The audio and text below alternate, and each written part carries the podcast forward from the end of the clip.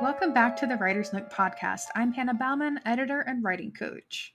And I'm Leah Davis, a fantasy and romance writer. And I know we said we would continue with the theme of the last episode how engaging in other media can make you a better writer, but we decided to embrace the season. After all, today is October 30th if you're listening on release day. It is the day before one of the most fun holidays of the entire year. Yes, Halloween is my favorite time of the year. I go all out with decorations. We go to scary movies, and I even have a Halloween party where we play a D&D one shot. It only makes sense that I would enjoy writing horror and suspense just as much. And while I don't really like scary movies, and Christmas is my favorite holiday, I do really enjoy stories with elements of the supernatural and horror, especially witches lately. That's what I've been really into. And I am a sucker for pumpkin pastries in particular at this time of year. So, what better time to release a spooky podcast about spooky writing, right? Yes. So, grab your favorite hot drink, a cozy blanket, and light your fall candles. We won't be summoning any ghosts or demons today. The Ouija board can stay packed away. Today, we'll cover how to pace your horror story, how to implement tension, and the secrets to suspense.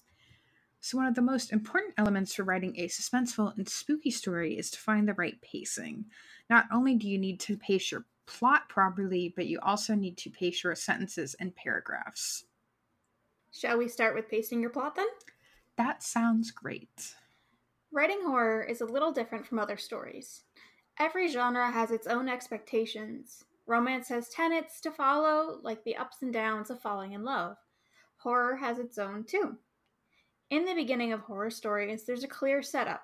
There are characters, there's a hint of danger, and by working slow and hitting hard, you can create a horrific pacing in your plot.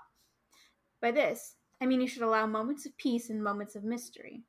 That way, when your climactic moments happen, they have more impact. Like in the Jason movies, we need to meet the campers. Then they need to start dying, and the rest of them need to figure out what is killing them. Yes, and I would also argue that no matter what genre you're writing, it can't be all action all the time. The climactic moments have less impact if every moment feels like the climax. Exactly. The moments of peace allow the reader's heart rate to settle.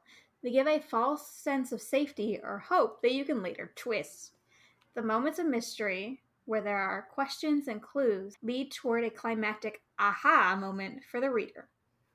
Each planned moment should somehow bolster the next. Horror isn't just about being cruel and gruesome, it's about how well you can control what the reader is feeling while reading. And so the construction of your sentences is crucial to the pacing of your story, too. Each scene you write needs to be paced in service of the larger plot, and sentence and paragraph construction is how you do that. As a basic rule of thumb, shortened sentences can be quicker and more impactful. On the other hand, longer sentences can be used to create tension and drama, they create that just get to the point reaction you're looking for to drive the reader mad at a crucial moment. I'll admit that while scripting this episode, I'm reading Wilder Girls by Rory Power. This book is a great exercise in how forming sentences can influence what the reader feels while reading. Power bent the rules of common grammar structure in favor of effect. In one point of view, a character often feels woozy and loses moments, Power inserted long tabs between unpunctuated sentences to give the sensation of lost time.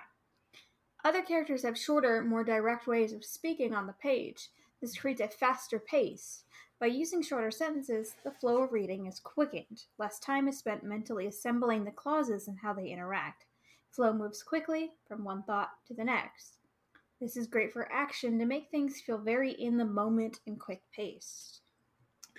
Though we should caution you that you should not use short sentences exclusively. I feel like in writing, there's always like a little asterisk, a disclaimer that has to go with like every piece of advice because there's always like 18 exceptions to that generalization. so using only short sentences be very stilted and actually have the opposite effect of what you want. And then longer and more complex sentences mixed with short sentences will all serve a purpose and work together to build your appropriate and desired pacing. As Leah said, you can bend the rules for effect, but keep in mind that Just too much of anything, anything in your writing, too much of it can really throw your readers off. Even in action scenes, you need some balance, and there are absolutely no absolutes. That's the only absolute there is. This can feel difficult. You might ask where that balance belongs, and we don't have an answer for you. This is your decision to make. If you're unsure of what is working, we do have a trick for you. So, if you really want to test the pacing of a scene or paragraph you've written, you can do a few things. First, you can have your computer read it out loud to you. It's probably going to sound a little awkward because it is a computer voice, um, but it is an easy and free way for you to actually literally hear your story so you can check how the sentences and paragraphs flow together.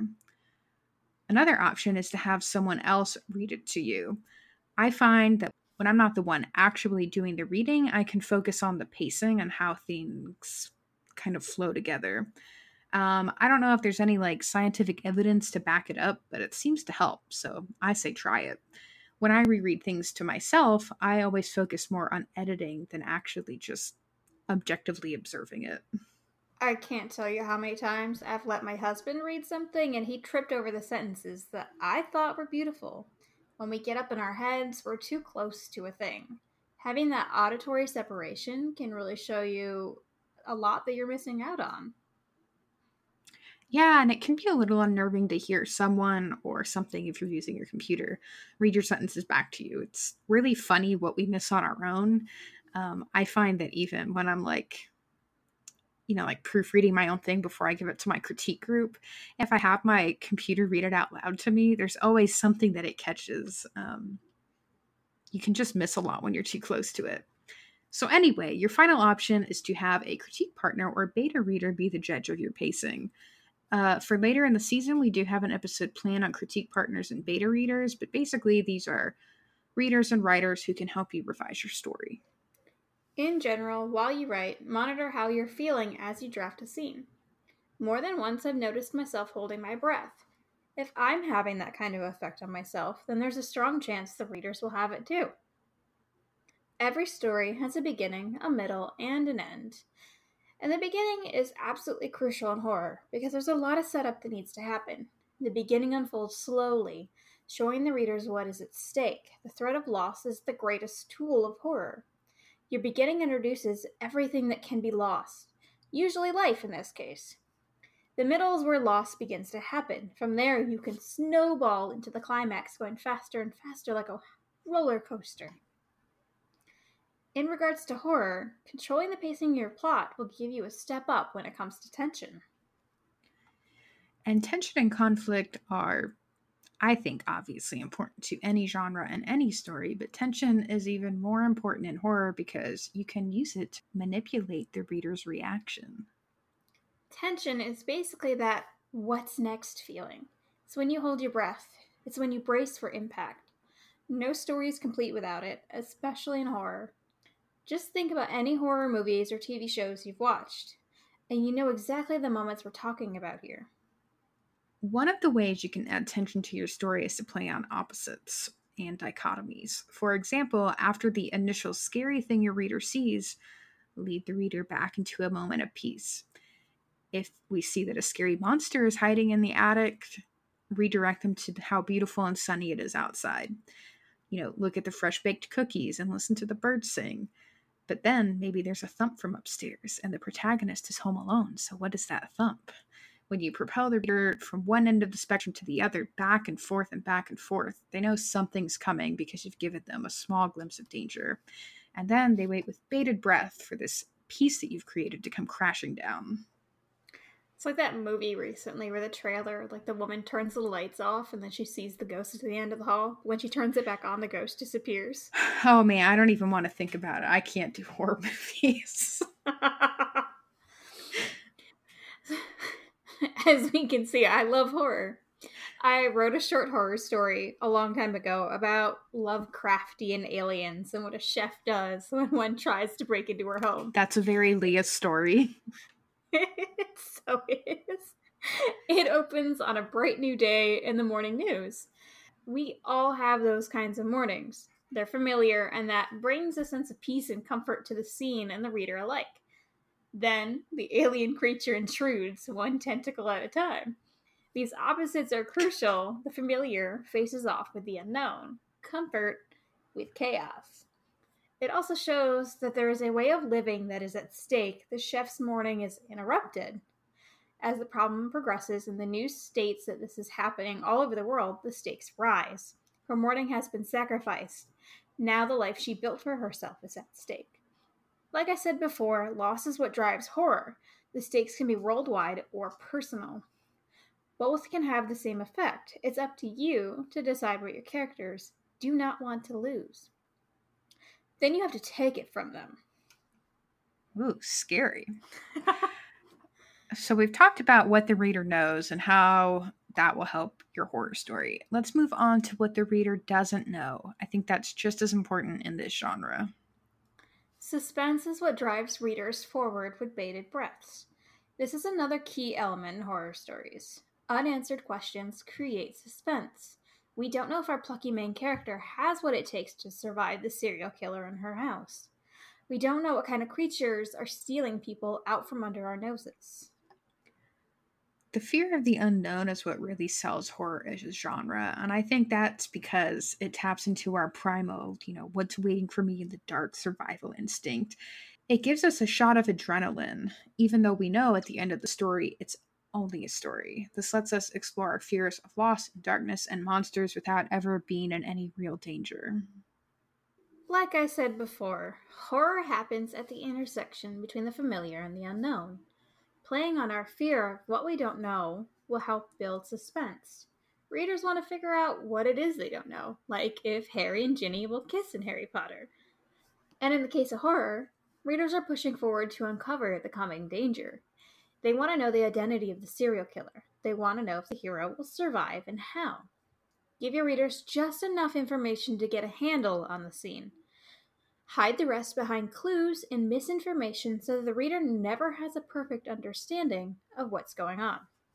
We've got an upcoming episode about balancing exposition, aka background information, and actual story, and that's one way to keep questions unanswered for readers if you want readers to wonder about who the serial killer is, you probably don't want to write four paragraphs of stereotypical backstory for them. You can slip in clues, but don't like jam a ton of information down the reader's throats at the first chance you get. That is not a good way to leave unanswered questions. You can also utilize tropes to misdirect your readers. Use a red herring to point your protagonist and readers in the wrong direction. Make your reader think they know one thing only to prove them wrong. It's another tool to build suspense. Making your reader think they know one thing only to prove them wrong is another tool that you can use to build suspense. It gives the reader a sense of comfort and understanding, and then you get to shake that. And a red herring is just a fancy way of like misdirecting your reader. That it's just a fancy term. So this can be any kind of false clue or lead that you give your characters and your readers, and they are really important when you want to add plot twists and increase the stakes. Wasn't there a character in Scooby Doo named Red Herring? Uh, probably. That sounds like something they would do. I've not seen that show in years. um, but so, as an example, maybe your protagonist is hunting a serial killer and finds clues that point us in one direction. We think it's Bob, but then when we have Bob in custody, the killer strikes again. So obviously it can't be him. And modern crime shows are great at delivering red herrings. There's at least one per episode. Binge your favorite, but keep an eye out for what clues might be the red herring. When you see them, try to understand how these clues can lead in both directions, but push a viewer in the wrong one when delivered with other clues. If you put all of these techniques together, you will be on the right path to create a truly spooky and scary story. Plus, you can also use these in any other kind of genre you would like to write, from cozy mysteries to young adult fantasies. Oh, definitely. Yes, tension, conflict, suspense, red herrings, they are applicable to just about any any genre. You just have to really up the ante for horror. Hannah, what listener mail do we have today? All right, so today we have a question from Samantha. It is How do you power through a manuscript when you're stuck? Should you do that or should you not do that? So, my advice would be two parts. one, if you're stuck, maybe that scene isn't necessary for your story and you could skip ahead. Or you're doing the scene wrong and there's something else that you could be doing that's better for your narrative. And two, take a step away from it and go absorb something else that could inspire you. Yeah, I would say the same thing. Um, if you try to push through it too hard, you might end up writing something that really doesn't work or that you really don't like. Um, I would also say, yes, skip around. Maybe I mean, maybe you're just stuck on the scene because you don't know how to put it together. It could just be because you don't need it. Um, but if there is something you know you want to write, go do that instead. That's a great way to get back into the flow. Or, yes, you can absolutely take a break from your project. I've taken breaks from my fiction work many times in the past um, when I'm feeling stuck. The only time that doesn't work is if you are under a deadline to someone, like a publisher or an editor or someone else where you aren't in control of that. In which case, I would absolutely say yes, you're just going to have to power through it. Also, talking the scene out with someone else might help you work through it. The person might not have any good advice coming back towards you, but sometimes saying it out loud with another person can help you unkink your your knots. One time, just a fun story for everyone. Um, at our old apartment complex, um, we were getting pizza delivered one night for dinner, and the pizza delivery guy got completely lost. So my fiance and I had to go outside to find him. And I was taking a break from writing, like in that moment when the pizza was supposed to be delivered, and I was stuck. So the whole time we were trying to find the pizza delivery guy, I was literally talking through my plot out loud at my fiance. He didn't know how to answer, but it helped me figure out what I needed to do. and I got pizza. So there you go. that is a win-win right yeah, there. take a walk, get pizza delivered, you'll be golden. anyway, um, we will be back next time continuing our discussion of how other media can help you improve your writing. We will be talking about TV shows and movies. And yeah, we will see you guys in a couple weeks. We can't wait to see you again. Bye. Thanks to purpleplanetmusic.com at www.purple-planet.com for our intro and outro music.